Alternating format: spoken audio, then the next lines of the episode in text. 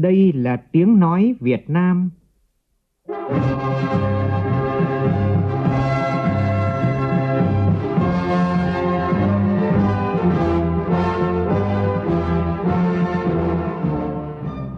là tiếng nói Việt Nam, phát thanh từ Hà Nội, thủ đô nước Cộng hòa xã hội chủ nghĩa Việt Nam.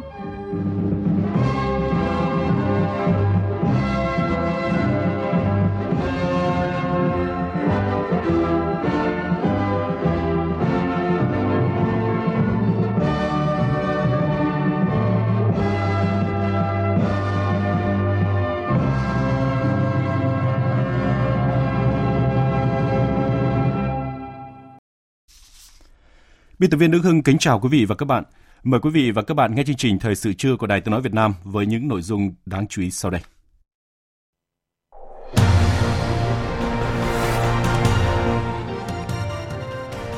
Dù bị tác động bởi Covid-19, hai tháng đầu năm nay, kim ngạch xuất nhập khẩu của cả nước vẫn tăng nhẹ, ước tính đạt 74 tỷ đô la Mỹ. Trong khi đó, diễn biến dịch COVID-19 tiếp tục phức tạp với 64 quốc gia và vùng lãnh thổ thông báo đã có bệnh nhân mắc virus SARS-CoV-2 tới thời điểm này.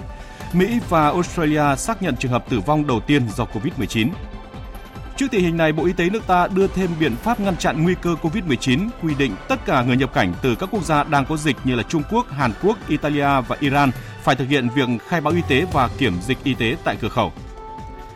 Hàn Quốc cho phép người lao động Việt Nam theo hợp đồng EPS nếu hết hạn thời gian tìm việc tự động gia hạn thời gian tìm việc đến ngày 30 tháng 4 tới. Hạn mặn lịch sử đang tác động tiêu cực tới sản xuất và sinh hoạt của người dân tại khu vực miền Trung, Tây Nguyên và đồng bằng sông Cửu Long. Mỹ và lực lượng Taliban tại Afghanistan ký thỏa thuận lịch sử đặt nền móng cho việc chấm dứt cuộc chiến tranh 18 năm tại quốc gia Nam Á này. Thủ tướng mới của Malaysia nhậm chức thay ông Mahathir Mohamad.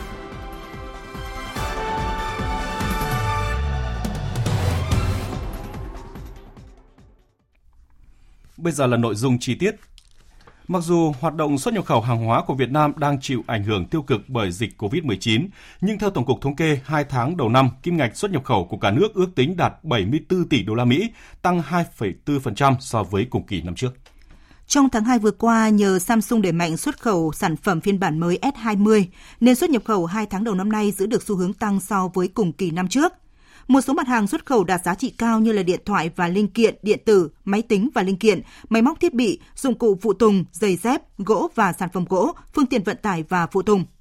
Về thị trường hàng hóa xuất khẩu, Hoa Kỳ là thị trường xuất khẩu lớn nhất của Việt Nam trong 2 tháng đầu năm nay với kim ngạch đạt 9 tỷ 800 triệu đô la Mỹ, tăng 19,6% so với cùng kỳ năm trước. Kim ngạch hàng hóa nhập khẩu tháng 2 ước đạt 18 tỷ 500 triệu đô la Mỹ, giảm 0,5% so với tháng trước. Tính chung 2 tháng đầu năm nay, kinh mạch hàng hóa nhập khẩu ước tính đạt trên 37 tỷ đô la, tăng 2,4% so với cùng kỳ năm trước. Theo Tổng cục Thống kê, bình quân 2 tháng đầu năm nay, CPI tăng 5,91% so với cùng kỳ năm ngoái. Đây là mức tăng bình quân 2 tháng đầu năm cao nhất trong 7 năm gần đây. Theo Tổng cục Thống kê, so với tháng trước, trong 11 nhóm hàng hóa và dịch vụ tiêu dùng chính thì có 5 nhóm hàng hóa tăng giá. Đó là hàng ăn và dịch vụ ăn uống tăng, hàng hóa và dịch vụ khác, thuốc và dịch vụ y tế, thiết bị và đồ dùng gia đình và giáo dục. Có 6 nhóm giảm giá là giao thông, văn hóa, giải trí và du lịch, đồ uống và thuốc lá, may mặc, mũ nón và giày dép, nhà ở và vật liệu xây dựng và bưu chính viễn thông. Ngoài nguyên nhân làm giảm CPI tháng 2 là do nhu cầu tiêu dùng về hàng hóa dịch vụ của người dân sau Tết Nguyên đán, còn do ảnh hưởng của dịch COVID-19 khiến cho hoạt động xuất nhập khẩu, nhu cầu đi lại, du lịch lễ hội giảm nên giá dịch vụ du lịch, khách sạn, dịch vụ vui chơi giải trí giảm. Bình quân 2 tháng đầu năm nay, lạm phát chung có mức tăng cao hơn lạm phát cơ bản. Điều này phản ánh biến động giá chủ yếu do các yếu tố phi tiền tệ như giá lương thực thực phẩm, giá xăng dầu, giá một số dịch vụ tăng. Bộ Công Thương sáng nay cũng thông tin hoạt động xuất nhập khẩu nông sản, nguyên phụ liệu, linh kiện điện tử tại nhiều cửa khẩu ở biên giới phía Bắc đang ấm trở lại sau hơn một tháng khó khăn vì dịch COVID-19. Tuy nhiên thì vẫn còn nhiều xe nông sản đang tồn động. Tại tỉnh Lạng Sơn, cửa khẩu quốc tế hữu nghị vẫn tồn 307 xe hàng xuất khẩu gồm nông sản và linh kiện điện tử, 36 xe nhập khẩu gồm nông sản linh kiện điện tử. Cửa khẩu Tân Thanh còn tồn 216 xe nông sản, chủ yếu là thanh long dưa hấu, đang chờ làm thủ tục xuất khẩu. Cửa khẩu Cốc Nam hiện vẫn tồn 11 xe gồm đậu phộng, tạp hóa, da bò, mỹ phẩm, cá ba sa đông lạnh. Tại tỉnh Lào Cai, hoạt động xuất nhập khẩu diễn ra mạnh hơn. Trong ngày đã xuất 299 xe, còn tồn lại 35 xe hàng xuất khẩu. Tại cửa khẩu quốc tế Móng Cái, tỉnh Quảng Ninh, hiện đang có tới 420 container hàng thực phẩm nằm chờ xuất, bao gồm hàng thực phẩm đông lạnh, hàng khô các loại. Một sự kiện đáng chú ý là sáng nay tại thành phố Đà Nẵng, khoảng hơn 1.000 đoàn viên công đoàn công nhân viên chức người lao động trên địa bàn thành phố đã tích cực hưởng ứng Ngày hội hiến máu tình nguyện năm 2020. Đây là hoạt động thiết thực nhằm khắc phục tình trạng khan hiếm lượng máu dự trữ sau dịp Tết Nguyên đán, tin cho biết. Nhằm bảo vệ sức khỏe cho người tham gia hiến máu, ban tổ chức đã chuẩn bị sẵn dung dịch sát khuẩn để rửa tay, phát khẩu trang y tế và tiến hành đo thân nhiệt từng người trước khi người hiến máu tình nguyện đăng ký hiến máu. Người hiến máu được cơ quan chức năng chăm sóc sức khỏe theo các quy định hiện hành. Ngoài ra, Liên đoàn Lao động thành phố Đà Nẵng đã kêu gọi các nhà tài trợ đồng hành tặng 1.000 khẩu trang vải kháng khuẩn và 1.000 chai nước uống cho những người tham gia Ngày hội hiến máu tình nguyện năm nay. Kết quả, Ngày hội hiến máu tình nguyện năm 2020 tại Đà Nẵng đã thu được tổng cộng 431 đơn vị máu, trong đó có 216 đơn vị máu 350 ml.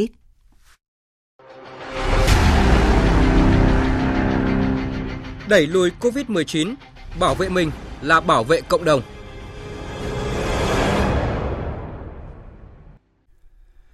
Sáng nay, tiểu ban điều trị của Ban chỉ đạo quốc gia phòng chống dịch bệnh COVID-19 đã kiểm tra công tác chống dịch tại một số cơ sở y tế của tỉnh Thái Nguyên.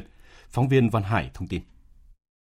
Theo Sở Y tế tỉnh Thái Nguyên, đến nay trên địa bàn chưa ghi nhận trường hợp nào mắc bệnh COVID-19, 12 mẫu bệnh phẩm đều có kết quả âm tính. Tuy nhiên, nguy cơ dịch bệnh xâm nhập vào Thái Nguyên rất lớn. Thời gian qua, trên địa bàn tỉnh có 1.065 người nước ngoài đến, trong đó có 150 người đến từ vùng dịch phải theo dõi sức khỏe 14 ngày, trong đó có 86 người Hàn Quốc. Qua kiểm tra thực tế tại một số cơ sở điều trị, Phó giáo sư tiến sĩ Lương Ngọc Khuê, Cục trưởng Cục Quản lý Khám chữa bệnh Bộ Y tế đã yêu cầu Bệnh viện Trung ương Thái Nguyên phải có biển báo và chỉ dẫn theo hướng một chiều để tiếp nhận những trường hợp nghi ngờ đến ngay phòng khám cách ly dành riêng cho người có biểu hiện mắc bệnh viêm đường hô hấp. Đặc biệt, lưu ý không được chung đường vào, chung phòng khám với bệnh nhân viêm gan như hiện nay. Từ cửa vào bệnh viện phải đo thân nhiệt của người dân và hướng dẫn đeo khẩu trang để vào phòng cách ly. Như Thủ tướng, Phó Thủ tướng nói là đánh giặc cả một cuộc chiến. Nhưng vừa rồi chúng ta thắng lợi vừa rồi điều trị khỏi và có được những kết quả như vậy là ban đầu chúng ta mới chiến thắng ở chiến dịch đầu tiên. Nhưng mà đây là đang mở màn một chiến dịch thứ hai. Không kém cái phức tạp và khó khăn và đặc biệt Thái Nguyên của chúng ta có khu công nghiệp 60.000 công nhân ở Samsung.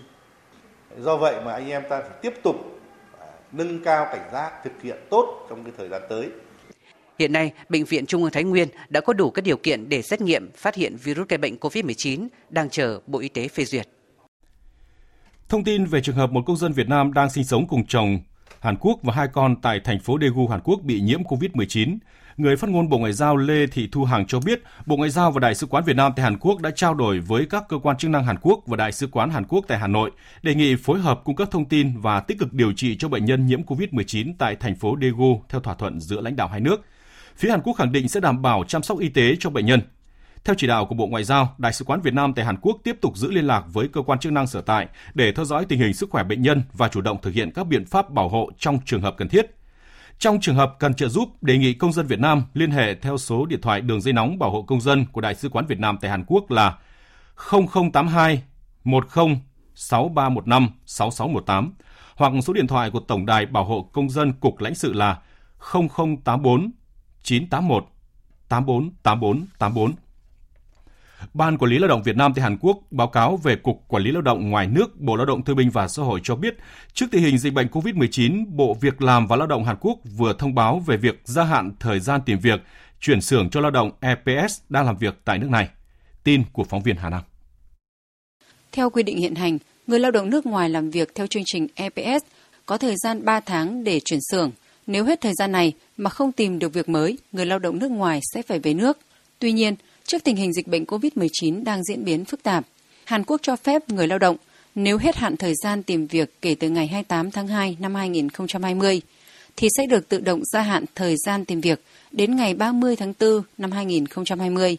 Trước đó, nhằm giải quyết tình trạng thiếu nhân lực của các doanh nghiệp vừa và nhỏ trong thời gian dịch bệnh COVID-19 gia tăng mạnh, Bộ Tư pháp Hàn Quốc đã phối hợp với Bộ Việc làm và Lao động, Bộ Thủy sản Hải Dương Hàn Quốc cho phép người lao động nước ngoài theo chương trình EPS visa E9 và thuyền viên nước ngoài visa E10 nếu hết hạn hợp đồng 4 năm 10 tháng được tiếp tục ở lại làm việc tại doanh nghiệp thêm tối đa 50 ngày. Theo đó, người lao động được lựa chọn sẽ không cần phải đến văn phòng quản lý xuất nhập cảnh tại địa phương để xin gia hạn, mà có thể liên hệ với các trung tâm tuyển dụng và sở thủy sản tại địa phương để được thông tin chi tiết. Ông Đặng Sĩ Dũng, Phó Cục trưởng Cục Quản lý Lao động ngoài nước, Bộ Lao động Thương binh và Xã hội cho biết. Tại Hàn Quốc thì ờ, phía Hàn Quốc cũng đã thông báo cái việc ờ, sẽ gia hạn thời gian là 50 ngày đối với những người lao động hết hạn hợp đồng và có thể tiếp tục ở lại trong thời gian này. Chúng tôi khuyến cáo người lao động là bình tĩnh làm việc và tuân thủ các cái quy định của cơ quan chức năng tại nước sở tại. Đối với những người lao động hết hạn hợp đồng về nước cũng như là những người mà về nước trong trường hợp bất khả kháng khác thì phải tuân thủ các cái quy định về cách ly cũng như là giám sát y tế của cơ quan y tế của Việt Nam. Trước những diễn biến phức tạp của dịch bệnh COVID-19 tại Hàn Quốc, nhằm triển khai các biện pháp để hạn chế sự lây lan của dịch bệnh, Cục Quản lý xuất nhập cảnh Bộ Tư pháp Hàn Quốc cũng đã có thông báo chính thức những công dân nước ngoài đang cư trú bất hợp pháp tại Hàn Quốc nếu có các biểu hiện liên quan đến dịch bệnh COVID-19 khi đến khám điều trị tại các cơ sở y tế công cộng của nước này sẽ không bị truy cứu về tình trạng cư trú bất hợp pháp và không bị trục xuất. Tình hình COVID-19 trên thế giới đang có những diễn biến phức tạp mới. Mức độ lây lan của dịch đến thời điểm này đã chính thức ghi nhận ở 64 quốc gia và vùng lãnh thổ. Đáng chú ý, tại Italia, số trường hợp dương tính với virus SARS-CoV-2 đã vượt quá 1.000 người, lên tới 1.128 ca, trong đó 29 ca tử vong. Như vậy, Italia đã trở thành điểm nóng COVID-19 lớn thứ ba thế giới về số người nhiễm sau Trung Quốc, Đại lục và Hàn Quốc. Trong khi Ecuador và Ireland là những nước mới nhất công bố có người nhiễm COVID-19, thì Mỹ và Australia xác nhận trường hợp đầu tiên thiệt mạng do COVID-19. Tại Mỹ, trường hợp tử vong đầu tiên này được xác định tại bang Washington. Trước lịch sử nhiễm bệnh của trường hợp này, Mỹ đã áp đặt thêm các giới hạn đi lại quốc tế. Tin của phóng viên Phạm Huân, thường trú tại Mỹ. Người bệnh tại bang Washington đã tử vong ngày 28 tháng 2 sau khi kết quả xét nghiệm xác nhận người này nhiễm virus SARS-CoV-2. Người này không có lịch sử đi lại tới các nước bị ảnh hưởng bởi COVID-19. Thống đốc bang Jay Inslee đã ban bố tình trạng khẩn cấp và chỉ thị cho các cơ quan chức năng sử dụng mọi nguồn lực cần thiết để chuẩn bị và đối phó với dịch bệnh bùng phát. Việc tuyên bố tình trạng khẩn cấp sẽ cho phép bang Washington huy động lực lượng vệ binh quốc gia nếu cần thiết. Các bang Washington, Oregon và California cũng thông báo về ba trường hợp nhiễm mới mà không rõ nguồn gốc lây nhiễm. Việc Mỹ liên tiếp phát hiện các trường hợp lây nhiễm mà không rõ nguồn gốc là dấu hiệu lo ngại về việc COVID-19 có thể sẽ lan rộng trong thời gian tới.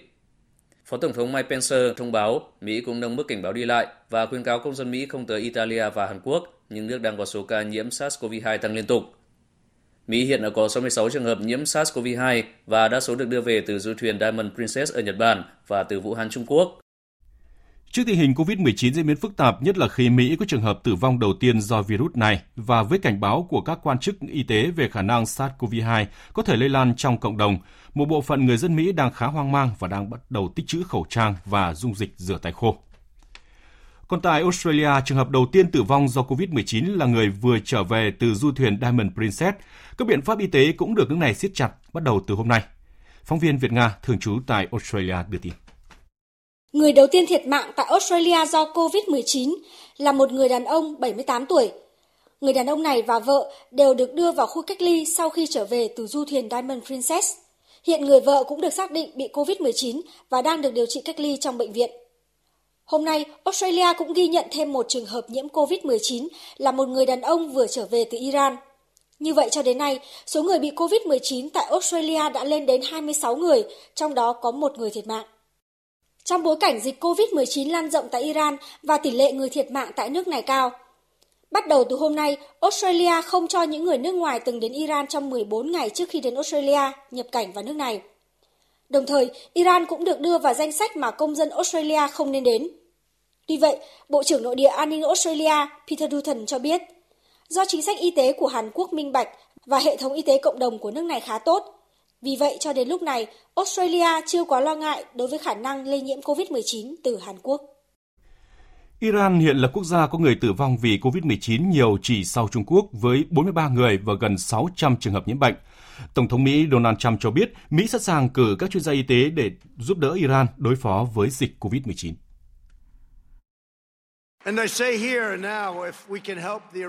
Iran đang phải đối mặt với một đợt dịch lớn. Nước Mỹ có một đội ngũ chuyên gia chăm sóc sức khỏe lớn nhất trên thế giới. Nếu chúng tôi có thể giúp Iran được vấn đề này, chúng tôi sẵn sàng hỗ trợ. Nước Mỹ có thể giúp, nhưng điều đầu tiên Iran cần phải làm là phải đưa ra lời đề nghị. Tại Trung Quốc, số người tử vong vì COVID-19 trong ngày hôm qua là 35 người. giảm so với ngày 28 tháng 2, nâng tổng số người thiệt mạng do virus tại nước này lên 2.870 người. Trong khi đó, cơ quan quản lý và phòng chống dịch bệnh Hàn Quốc vừa ghi nhận thêm 376 ca nhiễm virus SARS-CoV-2, giảm một nửa so với ngày hôm trước đó, nâng tổng số ca nhiễm trên 3.520 ca. Các ca nhiễm vẫn tập trung phần lớn ở thành phố Daegu và tỉnh Bắc Kiêng sang lân cận. Tại thủ đô Seoul ở miền Bắc và thành phố Busan ở miền Nam, số ca nhiễm cũng có dấu hiệu cao. Hàn Quốc đã tiến hành xét nghiệm virus SARS-CoV-2 với hơn 32.000 người trên toàn quốc. Giới chức nước này cũng cho biết trong số hơn 3.500 người nhiễm bệnh, 30 bệnh nhân đã hồi phục và được xuất viện. Bộ Ngoại giao nước này hôm qua cũng thông báo 78 quốc gia và khu vực trên thế giới đã áp đặt lệnh cấm nhập cảnh và tăng cường các biện pháp kiểm dịch đối với hành khách đến từ Hàn Quốc do tình hình dịch bệnh rất nghiêm trọng tại nước này. Trước tình hình dịch COVID-19 lan rộng ở nhiều quốc gia, Bộ Y tế Lào buộc phải thay đổi phong, phương cách phòng dịch. Nhóm phóng viên Vân Thiêng và Đặng Thùy thường trú tại Lào đưa tin. Theo đó, thay vì chỉ sàng lọc những người nhập cảnh từ Trung Quốc, bắt đầu từ tuần này, Lào sẽ tổ chức sàng lọc và kiểm tra tất cả các trường hợp nhập cảnh từ khu vực có dịch COVID-19 của gần 40 nước trên thế giới. Thứ trưởng Bộ Y tế Lào Phung Thon Mương Bắc tại một cuộc họp báo mới đây khẳng định mọi trường hợp xuất cảnh từ các nước có dịch COVID-19 sẽ phải được xác nhận sức khỏe trước khi đặt chân đến Lào và tiếp tục bị sàng lọc. Cũng theo đại diện Cục Kiểm soát Dịch bệnh truyền nhiễm, hiện tại Lào đã ghi nhận có 40 trường hợp nghi nhiễm COVID-19 nhưng kết quả xét nghiệm đều cho âm tính. Trong một diễn biến khác, sau 17 ngày tự phong tỏa, Ban quản lý khu kinh tế đặc biệt Tam Giác Vàng tại tỉnh Bò Kẹo, phía Bắc Lào, thông báo đóng cửa toàn bộ khu vực này cho đến hết ngày 10 tháng 3, nhằm đề phòng dịch có thể lây lan từ nước láng giềng Trung Quốc. Bộ Chỉ huy quân sự tỉnh Quảng Bình vừa cho biết sau 14 ngày tiến hành cách ly để phòng chống dịch COVID-19, các cơ quan chức năng đã bàn giao 10 thuyền viên tàu Pacific Horse về địa phương. Trước đó, ngày 14 tháng 2, Bộ Chỉ huy quân sự tỉnh Quảng Bình đã tiếp nhận và tiến hành cách ly theo đúng quy định với người người Việt Nam là thuyền viên tàu Pacific Hawk quốc tịch Panama trở về từ vùng dịch. Các thuyền viên được đưa đến cách ly tại tiểu đoàn 1 trung đoàn 996 ở thị trấn Nông Trường Việt Trung, huyện Bố Trạch, tỉnh Quảng Bình. Tại khu vực cách ly, các thuyền viên đã được đội ngũ y bác sĩ kiểm tra, giám sát, theo dõi sức khỏe chặt chẽ và thường xuyên. Cùng với đó, đơn vị cũng nắm bắt diễn biến tư tưởng các trường hợp được cách ly, kịp thời chỉ định điều trị khi có các biểu hiện bất thường. Ủy ban nhân dân tỉnh Cà Mau đã đình chỉ công tác hai cán bộ công chức trong thời gian 7 ngày để làm rõ trách nhiệm trong việc buông lỏng cách ly người từ vùng dịch COVID-19 trở về. Trước đó, ngày 25 tháng 2, một người phụ nữ từ sân bay Incheon, Hàn Quốc đã về ấp Tân Thành, xã Phong Lạc, nên thuộc đối tượng được cách ly tập trung. Tuy nhiên, người này đã không đồng ý cách ly và tìm cách đi khỏi địa phương, sau đó đã bay trở lại Hàn Quốc. Liên quan đến trường hợp này, Sở Y tế tỉnh Cà Mau sáng nay cho biết đã thực hiện cách ly tại gia đình 17 người từng tiếp xúc với người phụ nữ này. Đến hôm nay, Tập đoàn Dệt may Việt Nam Vinatech và các đơn vị thành viên tiếp tục sản xuất thêm 3 triệu khẩu trang sử dụng vải dệt kim kháng khuẩn, hoàn thành kế hoạch cung ứng khoảng 5 triệu rưỡi đến 6 triệu sản phẩm ra thị trường. Vinatech đã cung ứng ra thị trường gần 2 triệu rưỡi khẩu trang sử dụng vải dệt kim kháng khuẩn, cũng như sản xuất vải không dệt kháng khuẩn để cung ứng cho các đơn vị sản xuất khẩu trang sử dụng một lần. Vinatech cũng cho biết, mặc dù đã hoàn thành việc trao tặng 500.000 chiếc khẩu trang miễn phí ra cộng đồng như đã cam kết từ những ngày đầu tham gia phòng chống dịch COVID-19, tập đoàn và các đơn vị thành viên sẽ tiếp tục tặng khẩu trang đến các điểm nóng trên toàn quốc, góp phần phòng chống dịch, bảo vệ sức khỏe cộng đồng. Đang vào mùa dịch cúm gia cầm nhưng tại tỉnh Quảng Trị đang thiếu hơn 1 triệu liều vaccine phòng dịch. Nguy cơ lây nhiễm bùng phát dịch cúm gia cầm là rất cao. Tin của phóng viên Đình Thiệu tại miền Trung. Sau đợt dịch tả lợn châu Phi kéo dài, người chăn nuôi tại tỉnh Quảng Trị chuyển sang nuôi gia cầm. Vì vậy, tổng đàn gia cầm của tỉnh đạt 3,4 triệu con, tăng hơn 38%. Theo kế hoạch đầu tháng 3, tỉnh Quảng Trị đồng loạt triển khai tháng tiêu độc khử trùng và tiêm vaccine phòng chống dịch cúm gia cầm cho tổng đàn gia cầm, nhưng đang thiếu hơn 1 triệu liều vaccine. Ông Đào Văn An, Phó Chi cục trưởng Chi cục chăn nuôi và thú y tỉnh Quảng Trị cho biết, vaccine tiêm phòng cúm gia cầm nằm trong chương trình của tỉnh cấp, nhưng hiện nay chưa có kinh phí, phải chờ làm thủ tục đấu thầu. Theo ông Đào Văn An, trong khi chờ nguồn vaccine hỗ trợ của tỉnh, ngành chăn nuôi khuyến cáo hộ chăn nuôi phải tự mua để tiêm phòng. Do hiện nay nguồn mà hỗ trợ tỉnh chưa có, chờ cái thủ tục đấu thầu thì như vậy là khuyến khích khuyến cáo bà con chăn nuôi gia cầm những con gia cầm đến tuổi tiêm phòng thì chủ động mua vaccine để về mà tiêm. Chỉ tiêm cho cái đàn gia cầm là quy mô 50 con trở lên thực hiện là cái tháng tiêu độc khử trùng theo chỉ đạo của bộ nông nghiệp. Chi cục đã cấp cho các địa phương là hai tấn hóa chất để tiêu độc khử trùng này cũng đề nghị các địa phương sử dụng cái kinh phí của địa phương thực hiện tiêu độc khử trùng môi trường không những là phòng chống dịch cúm gia cầm và các loại bệnh khác. Thời sự VOV nhanh, tin cậy, hấp dẫn. Chương trình Thời sự trưa xin được tiếp tục với các tin đáng chú ý khác. Sáng nay tại nhiều địa phương diễn ra hoạt động gia quân tháng thanh niên năm 2020. Tin chi tiết cho biết. Lễ xuất quân và tặng cờ cho câu lạc bộ ngư dân trẻ ra khơi là tiếng chống khởi đầu cho chuỗi các hoạt động tháng thanh niên năm nay tại Nghệ An. Đoàn thanh niên sẽ tiếp tục đồng hành cùng với bà con ngư dân, chung tay làm điểm tựa vững chắc cho ngư dân yên tâm bám biển. Khởi động tháng thanh niên năm 2020, Ban Thường vụ tỉnh đoàn Nghệ An còn khánh thành điểm vui chơi cho thanh thiếu niên tại phường Nghi Thủy, thị xã Cửa Lò, Nghệ An. Lực lượng thanh niên tiến hành tuyên truyền phòng chống dịch COVID-19, phát 40.000 chiếc khẩu trang, nước rửa tay, hướng dẫn cách rửa tay bằng xà phòng đúng cách. Và cũng sáng nay, tỉnh đoàn Khánh Hòa khởi công xây dựng các công trình thanh niên và tặng quà cho các hộ nghèo, hộ chính sách trên địa bàn xã Ninh Vân, thị xã Ninh Hòa, tỉnh Khánh Hòa và giao quân đồng loạt thực hiện ngày Chủ nhật xanh trên toàn tỉnh. Chương trình nhằm hưởng ứng tháng thanh niên năm 2020 với chủ đề Thanh niên Khánh Hòa tình nguyện sáng tạo vì cộng đồng. Khoảng 63.000 cán bộ đoàn viên thanh niên các cấp bộ đoàn tỉnh Khánh Hòa tổ chức giao quân thực hiện ngày Chủ nhật xanh. Sáng nay tại thành phố Buôn Ma Thuột, tỉnh Đắk Lắk khai mạc cuộc thi Cà phê đặc sản Việt Nam 2020.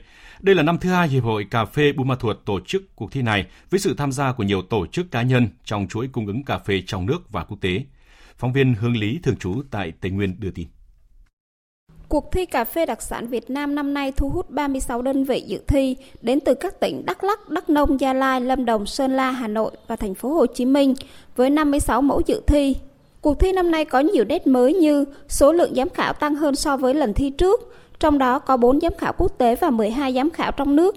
Dự kiến sẽ có 6 mẫu cà phê tốt nhất từ cuộc thi sẽ được gửi chọn đến Viện Chất lượng Cà phê Quốc tế để Hội đồng thử nếm quốc tế đánh giá, sau đó tiếp tục gửi đến các nhà rang xay quốc tế để trao hàng.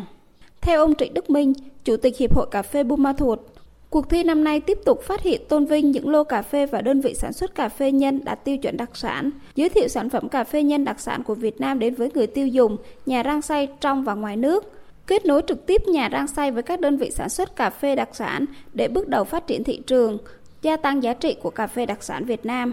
Những cái lợi ích à, có thể thấy rõ với các cái nhà sản xuất cà phê đặc sản đó, người ta đã tổ chức mua của nông dân những cái cà phê quả chất lượng cao với cái giá rất là cao. Người nông dân tham gia vào nếu không có đủ cái điều kiện để chế biến sau thu hoạch đó, họ chỉ cần bán cái quả không là họ đã có một cái khoản tiền chênh lệch lớn so với họ bán cà phê nhân thương mại khai thác một cái phân khúc thị trường nó có cái giá trị cao hơn Do ảnh hưởng bởi hiện tượng El Nino, nhiều địa phương đang phải đối mặt với tình trạng hạn hán và xâm nhập mặn. Đáng lo ngại hiện tổng lưu lượng dòng chảy trên các sông, tổng dung tích các hồ chứa lớn trên cả nước đều giảm so với hàng năm, đã ảnh hưởng không nhỏ đến nguồn nước phục vụ sản xuất và đời sống người dân. Mặc dù mới bước vào đầu mùa khô, nhưng tỉnh Con Tum đã xảy ra tình trạng hạn hán, thiếu nước sinh hoạt. Người dân tại nhiều địa phương ở Con Tum đang phải chật vật đi tìm nguồn nước sinh hoạt. Hàng nghìn hecta cây công nghiệp, lúa và hoa màu đang đứng trước nguy cơ thiếu nước tưới. Ghi nhận thực tế tại xã Đoàn Kết thành phố Con Tum tỉnh Con Tum cho thấy hàng ngàn hecta cây trồng vàng héo, những cánh đồng thiếu nước nứt nẻ, nhiều hồ đập trong tình trạng khô hạn chưa đáy. Ngoài việc cây trồng thiếu nước tưới, người dân tại xã Đoàn Kết cũng đang chật vật đi tìm nguồn nước sinh hoạt. Để có nước sinh hoạt, người dân phải ra sông lấy nước về tắm rửa, còn nước uống thì phải đi xin người dân trong làng. Trước tình hình đó, để chủ động phòng chống hạn hán trong mùa khô năm 2020, Ủy ban nhân dân tỉnh Con Tum yêu cầu các sở ban ngành và các đơn vị có liên quan chủ động nắm bắt tình hình thời tiết, dự báo khí tượng thủy văn để thực hiện chỉ đạo tốt công tác quản lý, vận hành tích nước tại các hồ chứa cho phù hợp. Có kế hoạch phân phối nước hợp lý, bảo đảm cung cấp đầy đủ cho các nhu cầu thiết yếu và sản xuất nông nghiệp cho cả mùa khô năm 2020 trong đó tập trung sửa chữa các công trình thủy lợi, nạo vét kênh mương, hồ chứa nước, hướng dẫn người dân chuyển đổi cây trồng hợp lý để phòng chống hạn, tuyên truyền vận động người dân thực hiện các biện pháp tích trữ nước, sử dụng nước hiệu quả và tiết kiệm.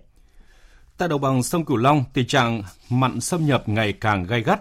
Cách đây 4 năm, mùa khô năm 2015-2016 được xem là đợt hạn mặn lịch sử khi lần đầu tiên trong vòng 20 năm nhà máy nước ở thành phố Rạch Giá, tỉnh Kiên Giang không lấy được nước ngọt ở điểm lấy nước khoảng 20 ngày, khiến hơn 50.000 hộ dân ở thành phố Rạch Giá lâm vào cảnh thiếu nước sinh hoạt. Mùa khô năm nay dự báo còn khắc nghiệt và phức tạp hơn cả năm 2016. Các cơ quan chức năng trong tỉnh đang triển khai nhiều phương án ứng phó để không lâm vào tình cảnh thiếu nước như năm 2016. Phóng viên Lam Hiếu phản ánh. Hiện tại toàn bộ hệ thống cống lớn điều tiết nước trên địa bàn tỉnh Kiên Giang đã đóng nên mặn không thể xâm nhập sâu vào điểm lấy nước. Độ mặn ở các điểm lấy nước vẫn đang duy trì ở mức dưới 0,3 phần ngàn, đúng theo tiêu chuẩn cho phép. Từ năm 2017, công ty trách nhiệm hữu hạn một thành viên cấp thoát nước Kiên Giang đưa vào sử dụng hệ thống quan trắc cảnh báo tự động thông tin chất lượng nguồn nước đặt tại các điểm lấy nước. Ba thông số chính gồm độ pH, độ mặn và độ đục sẽ được cập nhật liên tục 5 phút một lần nhằm theo dõi kịp thời diễn biến hạn mặn. Ông Nguyễn Hữu Hoài Phương, giám đốc công ty trách nhiệm hữu hạn một thành viên cấp thoát nước Kiên Giang cho biết, công ty đã có phương án chuẩn bị nên người dân hoàn toàn có thể yên tâm sẽ không thiếu nước sinh hoạt. Tỉnh đã chỉ đạo cái hệ thống cống mình đã, đã được hoàn chỉnh hơn và thứ hai nữa là mình đã có những cái giếng khoan dự phòng để đề phòng những cái hạn mặn nó xảy ra. Thì đây là một cái biện pháp mà chúng ta có kế hoạch từ trước và cũng sẽ đảm bảo cho cái nguồn nước cấp sinh hoạt cho thành phố Rạch Giá. Thì bên cạnh đó thì à, cũng khuyến khích người dân tiết kiệm nước có nghĩa là trong quá trình sinh hoạt của mình cái nước chúng ta không thể nào sử dụng một lần chúng ta có thể sử dụng lần này mục đích cho việc này và có thể tận dụng lại sử dụng cho việc khác So với năm 2016, địa bàn thành phố Rạch Giá được đầu tư thêm một nhà máy nước Nam Rạch Giá, công suất hơn 15.000 mét khối ngày đêm, nâng công suất cấp nước toàn địa bàn và một phần huyện Hòn Đất lên khoảng 70.000 mét khối ngày đêm. Trong tình huống xấu nhất, 20 giếng khoan dự phòng, tổng công suất 25.000 mét khối trên ngày đêm cũng sẽ được vận hành để bổ sung nguồn nước phục vụ nhu cầu của người dân. Ngoài địa bàn thành phố Rạch Giá, khu vực sử dụng nước của công ty cấp thoát nước Kiên Giang gồm Hà Tiên, Kiên Lương, Hòn Đất, Phú Quốc, Tân Hiệp, Dòng Riềng, Châu Thành, An Biên và An Minh cơ bản đủ nước sinh hoạt. Với tổng công suất cung ứng là 115.000 mét khối ngày đêm, các hồ chứa nước lớn đang trong tình trạng đạt ngưỡng tối đa và được theo dõi, lấy nước bổ sung thường xuyên. Ban chỉ đạo cấp nước an toàn và chống thất thoát, thất thu nước sạch tỉnh, cập nhật thường xuyên tình hình xâm nhập mặn, nước sinh hoạt trong tỉnh, chỉ đạo điều phối các hoạt động liên ngành giữa các sở, ban ngành cấp tỉnh và Ủy ban Nhân dân các huyện, thành phố trong việc tổ chức triển khai thực hiện kế hoạch cấp nước đã được phê duyệt. Ông Mai Minh Luân, trưởng phòng phát triển đô thị và hạ tầng kỹ thuật Sở Xây dựng Kiên Giang thông tin. Có 13 cái hệ thống cấp nước phục vụ cho 14 cái đô thị hiện trạng, 6 cái hệ thống cấp nước cho các cái đô thị dự kiến hình thành đến năm 2020 và 4 cái ờ, hệ thống cấp nước phục vụ cho các cụm khu công nghiệp, các khu chức năng đô thị. Trong cái chương trình trong kế hoạch cấp nước an toàn thì tổng cái công suất hệ thống ờ, dự phòng để ờ, phục vụ hạn mặn trên địa bàn thành phố Rạch Giá là tổng công suất là 25.000 mét khối ngày đêm. Trung tâm nước sạch và vệ sinh môi trường nông thôn đã sử dụng nguồn vốn của tỉnh để đầu tư nâng cấp mở rộng các trạm cấp nước trên địa bàn nông thôn tại các huyện Châu Thành, Gò Quao, An Minh, Kiên Lương và Giang Thành sẽ đưa vào sử dụng kịp trước sẽ đưa vào sử dụng kịp lúc trước hạn mặn. Còn hơn 12.000 hộ sẽ tiếp tục hỗ trợ giải pháp tự trữ nước và lọc nước gia đình. Ông Nguyễn Thanh Bình, Giám đốc Trung tâm Nước sạch và Vệ sinh Môi trường Nông thôn Kiên Giang cho biết. Tính từ giai đoạn 2016 đến nay đó, thì cái ngân sách của trung ương cũng như của tỉnh đã đầu tư được trên là 500 tỷ để à, đầu tư cho 45 cái công trình trong đó thì à, cái công trình mới, đầu tư mới là 13 rồi nâng cấp à, mở rộng là 32 cái công trình tính cái cái quy mô, phạm vi phục vụ đó, thì từ năm 2016 đến nay đã đã tăng cái cái đầu tư ừ, số hộ phục vụ lên trên 35.000 hộ.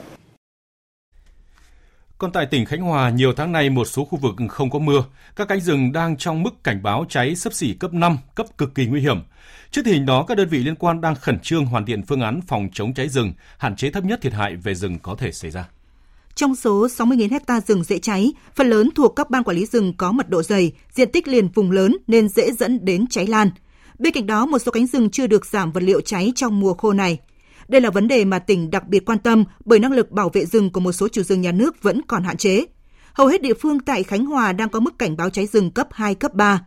Do đó, các ngành chức năng và chủ rừng cần tranh thủ thời gian này hoàn thành công tác chuẩn bị, phương án phòng chống cháy rừng trước khi bước vào những tháng cao điểm cháy rừng.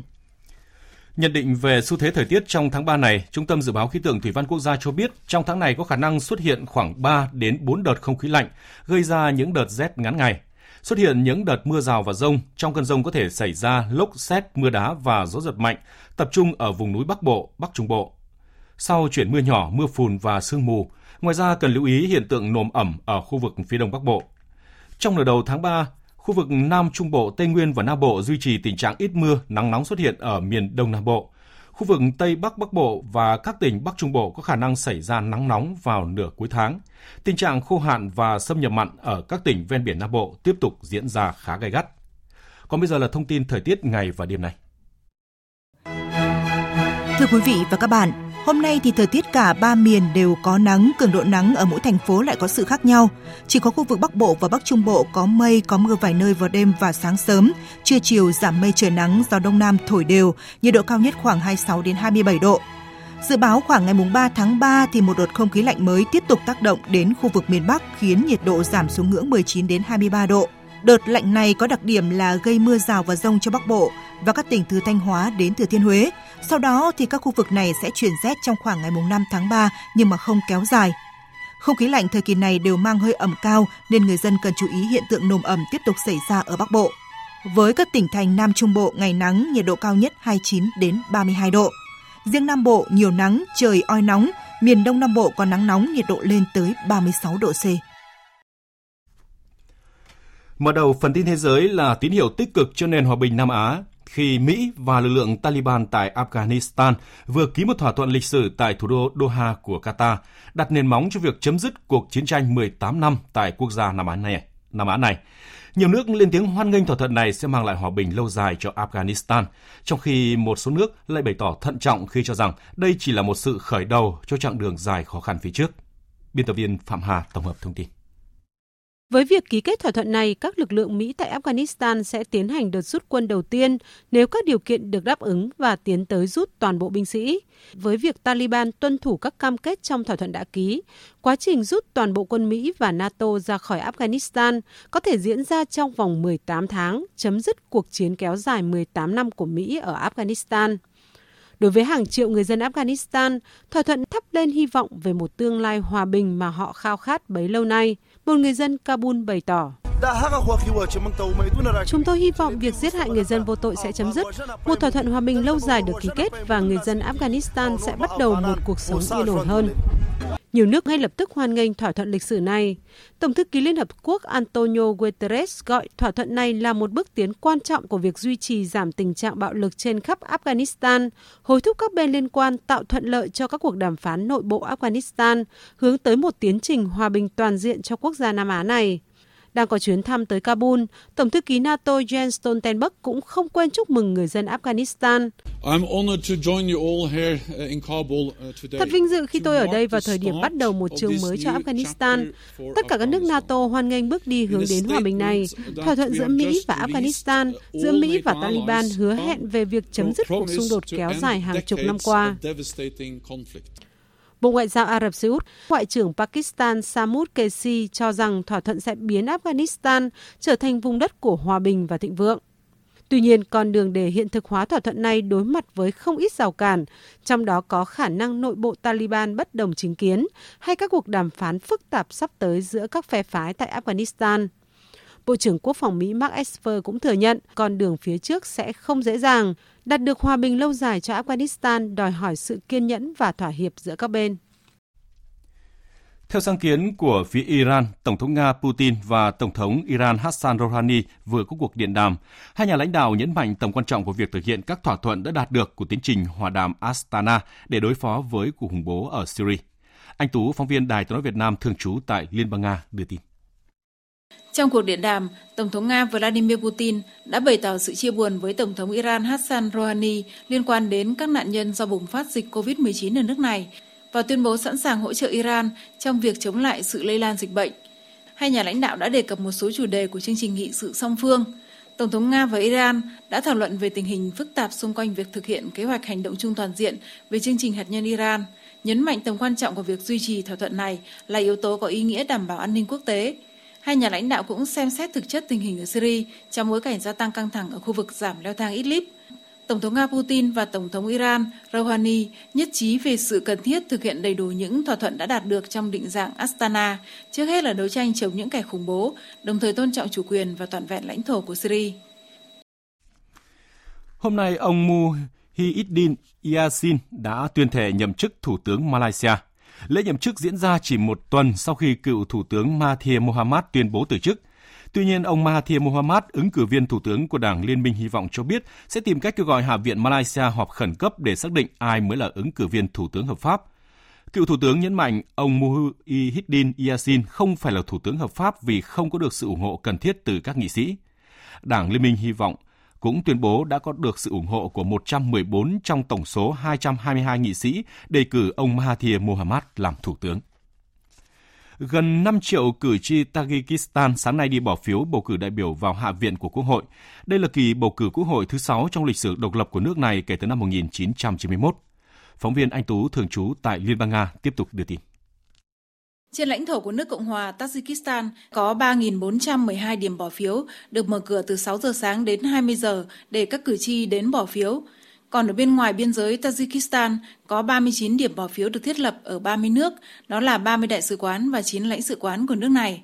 Ở Nga, các công dân Tajikistan có thể sử dụng quyền bỏ phiếu của mình ở đại sứ quán ở Moscow cũng như các tổng lãnh sự quán ở Ekaterinburg, Novosibirsk, Saint Petersburg và Ufa.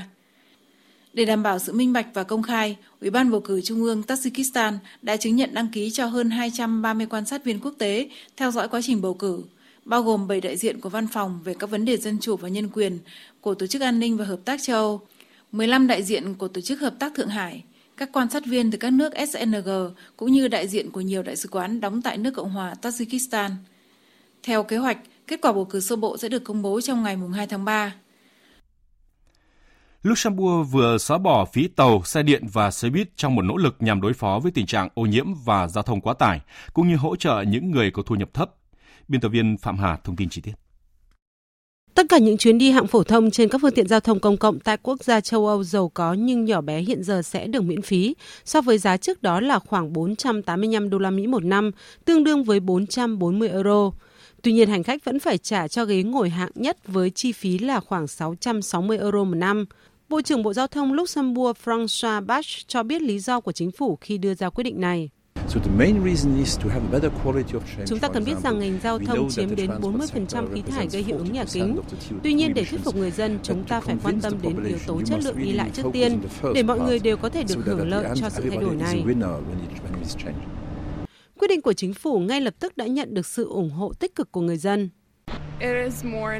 Đi các phương tiện công cộng là thân thiện với môi trường vì có nhiều xe buýt điện, um, vì vậy chúng ta không nên um, sử dụng ô tô hàng ngày. Đối với tôi thì hay lái xe đi làm. Mặc dù không tiện như đi um, xe riêng nhưng việc đi xe buýt sẽ giúp tôi tiết kiệm được một số tiền. Điều này rất đáng để suy nghĩ về việc nên bắt xe buýt đi làm mỗi ngày.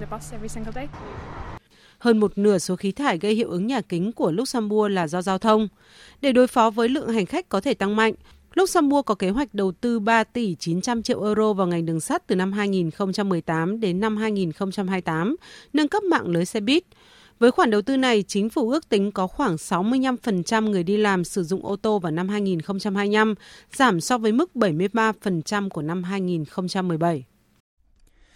Thưa quý vị và các bạn, còn bây giờ biên tập viên Phương Hoa sẽ cùng quý vị điểm lại các sự kiện quốc tế nổi bật trong tuần.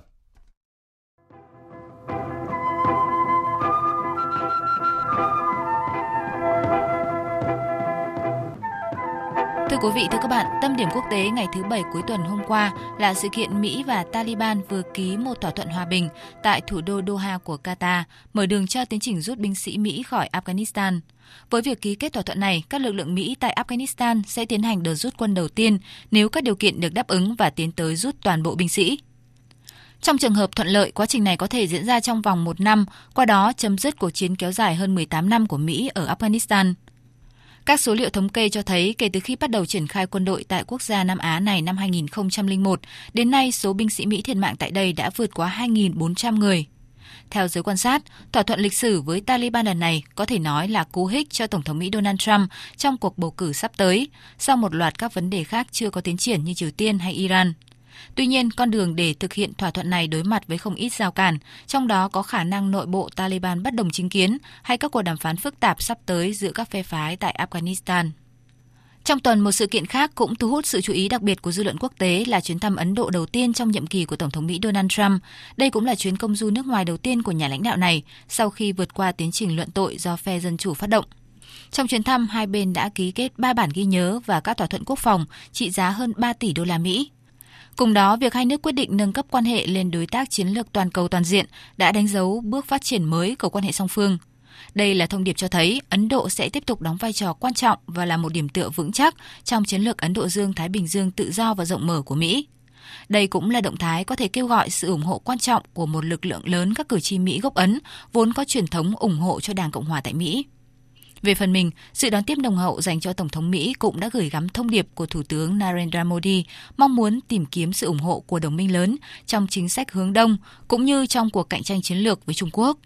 Bởi thế mặc dù vẫn tồn tại những bất đồng, đặc biệt như về thương mại hay thuế quan, nhưng cả Mỹ và Ấn Độ đều hiểu rằng hai bên sẽ cần nỗ lực để gạt bỏ những vướng mắc hướng tới các lợi ích chiến lược chung.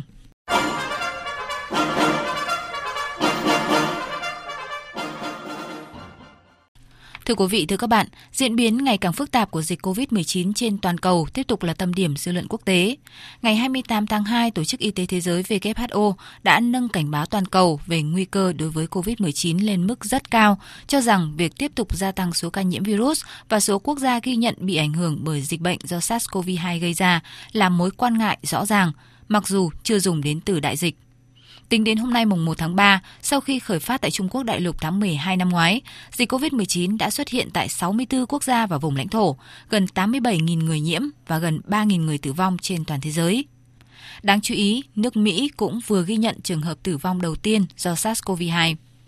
Trong một diễn biến khác, trên cơ sở đánh giá những nỗ lực của chính phủ Việt Nam trong công tác phòng chống dịch COVID-19 đã đạt các kết quả tích cực, ngày 27 tháng 2, Trung tâm Kiểm soát và Phòng ngừa Dịch bệnh của Mỹ đã quyết định đưa Việt Nam ra khỏi danh sách các điểm đến có khả năng lây lan COVID-19 ra cộng đồng.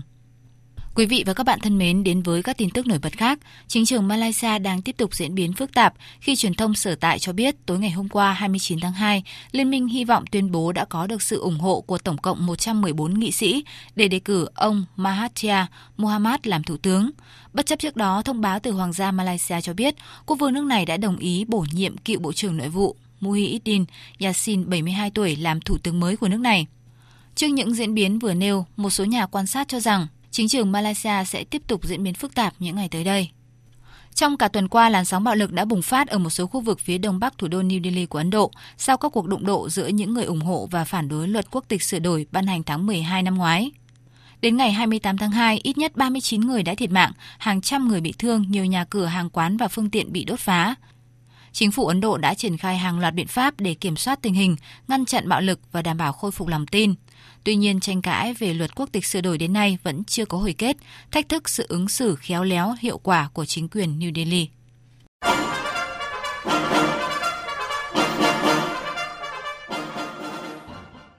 Thưa quý vị, thưa các bạn, tại Mỹ, các cuộc tranh luận và bầu cử sơ bộ của các ứng viên Đảng Dân Chủ Mỹ hướng đến cuộc bầu cử tổng thống quan trọng vào cuối năm nay là tâm điểm của dư luận trong tuần. Sáng ngày 29 tháng 2 theo giờ địa phương, các cử tri bang Nam Carolina đã đi bỏ phiếu trong vòng bầu cử sơ bộ của đảng này để lựa chọn ra ứng cử viên duy nhất tham gia cuộc đua vào Nhà Trắng. Nam Carolina là bang lớn nhất trong 4 bang tiến hành bầu cử trong tháng 2 với 63 đại biểu. Phần lớn trong các cuộc bầu cử trước đây, người giành được đề cử của Đảng Dân Chủ thường là người chiến thắng tại bang này kể từ năm 1992, ngoại trừ năm 2004 với khoảng trên 50% số phiếu được kiểm. Cựu Phó Tổng thống Mỹ Joe Biden đã giành 51% phiếu ủng hộ, sau đó là Thượng nghị sĩ Bernie Sanders. Chiến thắng của ứng viên 77 tuổi này được cho là có sự ủng hộ lớn của các cử tri người Mỹ gốc Phi.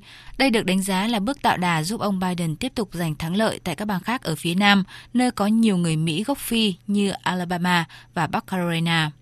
Mặc dù giành chiến thắng nhưng ông Biden sẽ phải đối mặt với nhiều thách thức trong những cuộc cạnh tranh sắp tới, đặc biệt là ngày bầu cử siêu thứ ba mùng 3 tháng 3 tới đây. Thưa quý vị, thưa các bạn, tình hình chiến sự leo thang tại tỉnh Idlib Tây Bắc Syria tiếp tục có một tuần dậy sóng khiến Hội đồng Bảo an Liên Hợp Quốc ngày 28 tháng 2 đã phải tiến hành phiên họp khẩn. Đây là cuộc họp thứ 6 của Hội đồng Bảo an về tình hình chiến sự tại Syria chỉ trong 2 tháng. Phần lớn các nước ủy viên đều kêu gọi một lệnh ngừng bắn khẩn cấp tại Syria. Theo giới quan sát, căng thẳng Syria, Thổ Nhĩ Kỳ hoàn toàn có nguy cơ biến thành một cuộc chiến tổng lực với sự tham gia của quân đội châu Âu và Mỹ do Thổ Nhĩ Kỳ là một thành viên của NATO. Tiếp tục chương trình là trang tin đầu tư tài chính và bản tin thể thao. Trang tin đầu tư tài chính.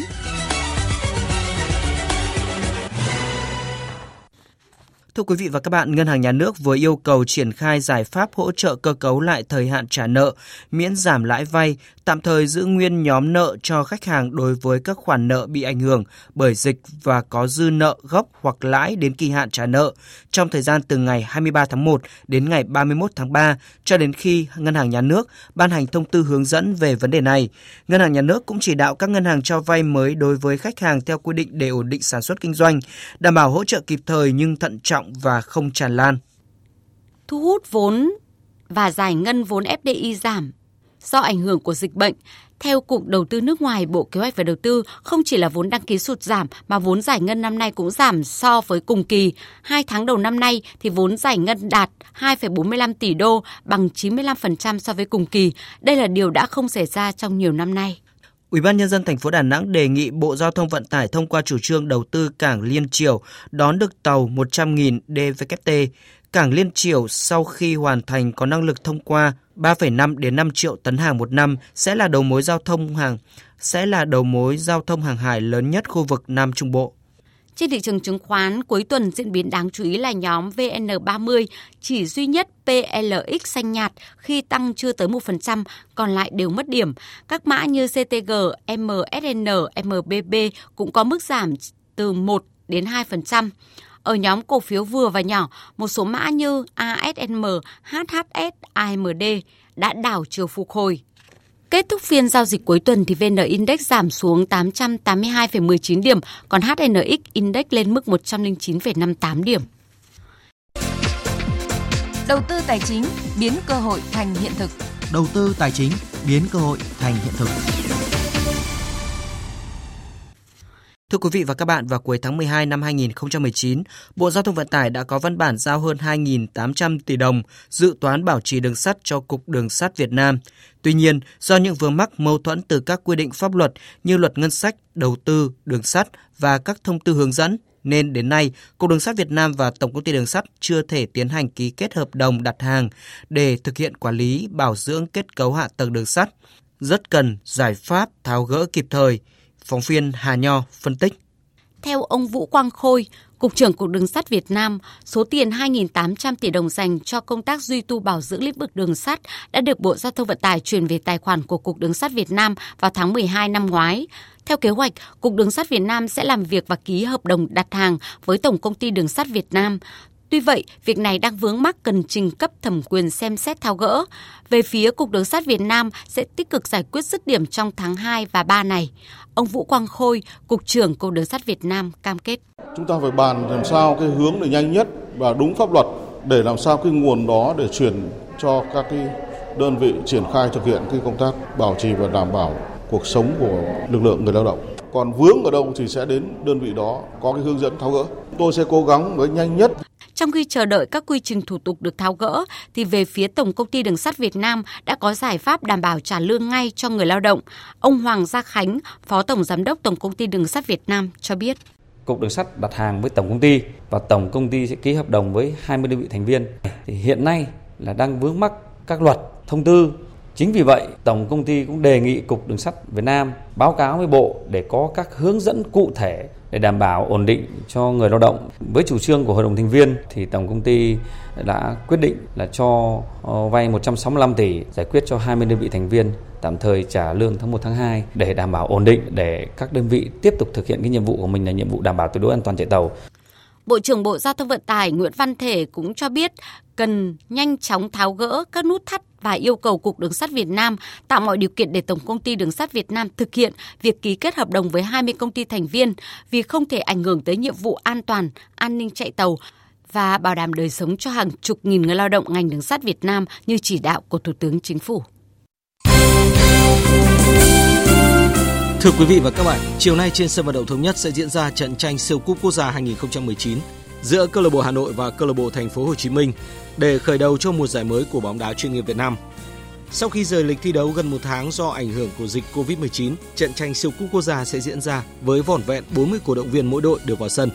Ban tổ chức kiểm tra kỹ lưỡng cơ sở vật chất, khử trùng, chuẩn bị xịt rửa tay, khẩu trang, điều tra sàng lọc người tham dự, kiểm tra thân nhiệt, đảm bảo công tác tổ chức thành công và an toàn. Ông Lê Xuân Sơn, tổng biên tập báo Tiền Phong, đồng trường ban tổ chức trận siêu cúp quốc gia cho biết. Chúng ta phải chiến đấu nhiệt tình, máu lửa hết sức có thể để giải quyết cái tình huống này. Nếu mà các bạn vì là không có sự cổ vũ mạnh mẽ của cổ động viên trên sân mà chúng ta để một trận đấu ờ, thiếu sinh khí thì thực sự là chúng ta có lỗi với khán giả và thực sự chúng ta đã để cho dịch bệnh đánh bại chính chúng ta. Ở đây thì tôi rất mong là các câu lạc bộ sẽ làm việc với cái số cổ động viên của mình vào sân. Tôi rất hy vọng vào mấy chục cái cổ động viên của mỗi câu lạc bộ họ sẽ mang trống, mang kèn, cờ các thứ thế nào để cho họ phải thay cho hàng vạn khán giả khác Trận đấu tranh siêu cúp quốc gia thu hút sự quan tâm của đông đảo người hâm mộ trong cả nước khi Hà Nội và Thành phố Hồ Chí Minh được đánh giá là hai ứng viên hàng đầu cho chức vô địch V-League mùa này. Đội bóng của huấn luyện viên Chung Hae-sung cũng đang có được kết quả khả quan tại vòng bảng AFC Cup sau khi đưa về hàng loạt tân binh, trong đó có tiền đạo Công Phượng. Anh cho biết. Là vui về khi mà được quay trở lại à, Việt Nam thì khi mà về câu bộ Hồ Chí Minh thì em cũng xác định mục tiêu của mình là phải cố gắng sức mình để à, thứ nhất là giúp cho bản thân có một tốt hơn cũng như là giúp cho đội bóng có thành tích à, tốt ở trong mùa mùa giải sắp tới. Sự trở lại của Công Phượng trong màu áo câu lạc bộ Thành phố Hồ Chí Minh nhận được sự đánh giá cao từ những người đồng đội ở đội tuyển quốc gia. Tiền vệ Đỗ Hùng Dũng của câu lạc bộ Hà Nội đánh giá. Mới vào nhập đội bóng ờ, thì ờ, tuy nhiên thì bạn ấy bắt nhịp rất là nhanh. Có vẻ là Công Phượng ờ, hợp với đất Sài Gòn hơn. thì việc có hai bàn thắng cũng là cái lợi thế tâm lý của Công Phượng và À, không Phượng vẫn là một tiền đạo rất là nguy hiểm của không chỉ câu lạc bộ Thiên Minh mà cả đội tuyển Việt Nam. Chuyển sang các tin thể thao đáng chú ý khác. Cùng với bóng đá, nhiều môn cũng đang trong giai đoạn chuẩn bị cho mùa giải mới, trong đó có bóng chuyền. Câu lạc bộ Kinh Pha Quảng Ninh vừa đổi tên thành Than Quảng Ninh cho mùa giải vô địch quốc gia 2020, đồng thời bổ sung những tân binh chất lượng như chủ công Bùi Thị Huệ hay Đinh Thị Trà Giang. Cũng đặt ra những mục tiêu cao cho mùa giải mới là Kinh Bắc Bắc Ninh với tham vọng lọt vào top 4. Huấn luyện viên Phạm Văn Long cho biết. Gắng làm cho các vận động viên thay đổi. Các em thích nghi từng các môi trường một. Các em đến cái môi trường nào, cách đánh của một câu độ nào cũng đó, làm thế nào đó, các em có được sự thích nghi tốt. À, cùng hòa đồng với cái câu lạc bộ đó tốt. Hy vọng là ờ, cái việc thay đổi của chúng tôi sẽ không có gì thay đổi quá lớn các đội bóng à, chúng ta đều có một kế hoạch mục tiêu cụ thể à, để chúng ta cố hướng cố hướng phấn đấu cái hướng phấn đấu chúng tôi vẫn đặt cái mục tiêu cố gắng là làm là, là vào trong cái top 4 đây là cái mục tiêu để chúng ta à, mặc dù biết là sẽ rất khó khăn không không những chúng tôi mà tất cả các câu lạc bộ đều có mục tiêu là làm thế nào đó cố gắng vào, vào trong top 4 của bóng nữ Việt Nam. Đánh bại đối thủ mạnh Kaniarat người Thái Lan, võ sĩ Nguyễn Thị Thu Nhi chính thức trở thành nhà vô địch WBO châu Á Thái Bình Dương hạng nhẹ. Trong trận đấu diễn ra ở Campuchia chiều qua, Thu Nhi giành chiến thắng sau 10 hiệp đấu căng thẳng. Cuối tháng 4, Thu Nhi sẽ sang Hàn Quốc tranh đài vô địch WBO thế giới. Đối thủ của cô dự kiến sẽ là một tay đấm người Nhật Bản, cô già rất mạnh ở quyền Anh nữ. Ngoài Thu Nhi, các tay đấm khác của Việt Nam đều thắng trận gồm Trần Văn Thảo, Sẩm Minh Phát, Đinh Hồng Quân và Trần Thị Linh. Câu lạc bộ Liverpool phải nhận thất bại đầu tiên tại giải Ngoại hạng Anh mùa này khi để thua 0-3 trên sân của đội đứng áp chót bảng xếp hạng Watford trong trận đấu thuộc vòng 28 diễn ra dạng sáng nay. Sau hiệp 1 không có bàn thắng bất ngờ đã xảy ra ngay đầu hiệp 2 khi Watford ghi liên tiếp hai bàn đều nhờ công của Ismail Asha. Đến phút 70, Chardini tận dụng sơ hở của hàng thủ dứt điểm chuẩn xác ấn định chiến thắng 3-0 cho đội nhà, đồng thời giúp Watford thắp lại hy vọng trụ hạng. Kết quả một số trận đấu đáng chú ý khác như sau. Chelsea để Bournemouth cầm hòa hai đều. Trên sân nhà Brighton thua Crystal Palace với tỷ số 0-1, còn West Ham có chiến thắng thuyết phục 3-1 trước Southampton. Dù vắng Lewandowski, Bayern Munich vẫn đánh bại Hoffenheim tới 6-0 ở vòng 24 Bundesliga và xây chắc ngôi đầu bảng. Gnabry mở tỷ số ngay phút thứ hai và đến phút 15 họ đã dẫn đối thủ 3 bàn. Khi hiệp một kết thúc tỷ số đang là 4-0 và Bayern có thêm hai pha lập công nữa sau giờ nghỉ giải lao nhờ công Coutinho và Goretzka. Nhờ đó, hơn đội nhì bảng Leipzig 4 điểm. Trong khi đó, tại Italia với chiến thắng nhẹ nhàng 2-0 trước Bologna, Lazio nối dài chuỗi trận bất bại liên tiếp tại Serie A lên con số 21, tạm chiếm ngôi đầu bảng sau vòng 26 với 2 điểm nhiều hơn so với Juventus. Trận derby Italia giữa Juventus với Inter Milan là một trong 5 trận ở vòng 26 Serie A cuối tuần này bị đổi lịch vì ảnh hưởng của đại dịch COVID-19. Các cặp đấu khác cũng bị rời sang thi đấu vào ngày thứ Tư 13 tháng 5, gồm Udinese gặp Fiorentina, Parma gặp Spal, AC Milan gặp Genoa và Sassuolo gặp Brescia. Dự báo thời tiết Phía Tây Bắc Bộ, chiều nắng, chiều tối và đêm có mưa rào và rông vài nơi, gió nhẹ, nhiệt độ từ 19 đến 28 độ. Phía Đông Bắc Bộ, chiều trời nắng, đêm có mưa nhỏ vài nơi, riêng vùng núi phía Bắc chiều tối và đêm có mưa rào và rông vài nơi, gió Đông Nam cấp 2, cấp 3, nhiệt độ từ 19 đến 28 độ. Các tỉnh từ Thanh Hóa đến Thừa Thiên Huế, chiều nắng, đêm có mưa vài nơi, gió nhẹ, nhiệt độ từ 20 đến 31 độ. Các tỉnh ven biển từ Đà Nẵng đến Bình Thuận, chiều nắng, đêm có mưa rào vài nơi, gió đông bắc đến đông cấp 2, cấp 3, nhiệt độ từ 21 đến 32 độ. Tây Nguyên chiều nắng, đêm không mưa, gió đông bắc đến đông cấp 2, cấp 3, nhiệt độ từ 17 đến 32 độ. Nam Bộ chiều nắng, riêng miền Đông có nơi nắng nóng, đêm không mưa, gió đông bắc đến đông cấp 2, cấp 3, nhiệt độ từ 22 đến 36 độ. Khu vực Hà Nội không mưa, chiều giảm mây trời nắng, gió nhẹ, nhiệt độ từ 21 đến 28 độ. Dự báo thời tiết biển, Bắc và Nam Vịnh Bắc Bộ có mưa vài nơi, tầm nhìn xa trên 10 km, gió đông đến đông nam cấp 3, cấp 4. Vùng biển từ Quảng Trị đến Quảng Ngãi, Bình Định đến Ninh Thuận, Bình Thuận đến Cà Mau không mưa, tầm nhìn xa trên 10 km, gió đông bắc cấp 3, cấp 4. Vùng biển từ Cà Mau đến Kiên Giang không mưa, tầm nhìn xa trên 10 km, gió đông cấp 3. Khu vực Bắc, giữa và Nam Biển Đông không mưa, tầm nhìn xa trên 10 km, gió Đông Bắc cấp 4, cấp 5. Khu vực quần đảo Hoàng Sa thuộc thành phố Đà Nẵng không mưa, tầm nhìn xa trên 10 km, gió Đông Bắc cấp 4. Khu vực quần đảo Trường Sa thuộc tỉnh Khánh Hòa có mưa rào vài nơi, tầm nhìn xa trên 10 km, gió Đông Bắc cấp 4, cấp 5. Vịnh Thái Lan có mưa rào vài nơi, tầm nhìn xa trên 10 km, gió nhẹ. Những thông tin về thời tiết cũng đã kết thúc chương trình thời sự trưa nay. Quý vị quan tâm có thể nghe lại chương trình tại địa chỉ vv1.vn. Chương trình thời sự trưa nay do các biên tập viên Đức Hưng, Phương Anh, Thu Hằng, Thu Hòa cùng kỹ thuật viên Thu Huệ phối hợp thực hiện. Chịu trách nhiệm nội dung Nguyễn Mạnh Thắng. Cảm ơn sự quan tâm lắng nghe của quý vị và các bạn. Xin chào và hẹn gặp lại.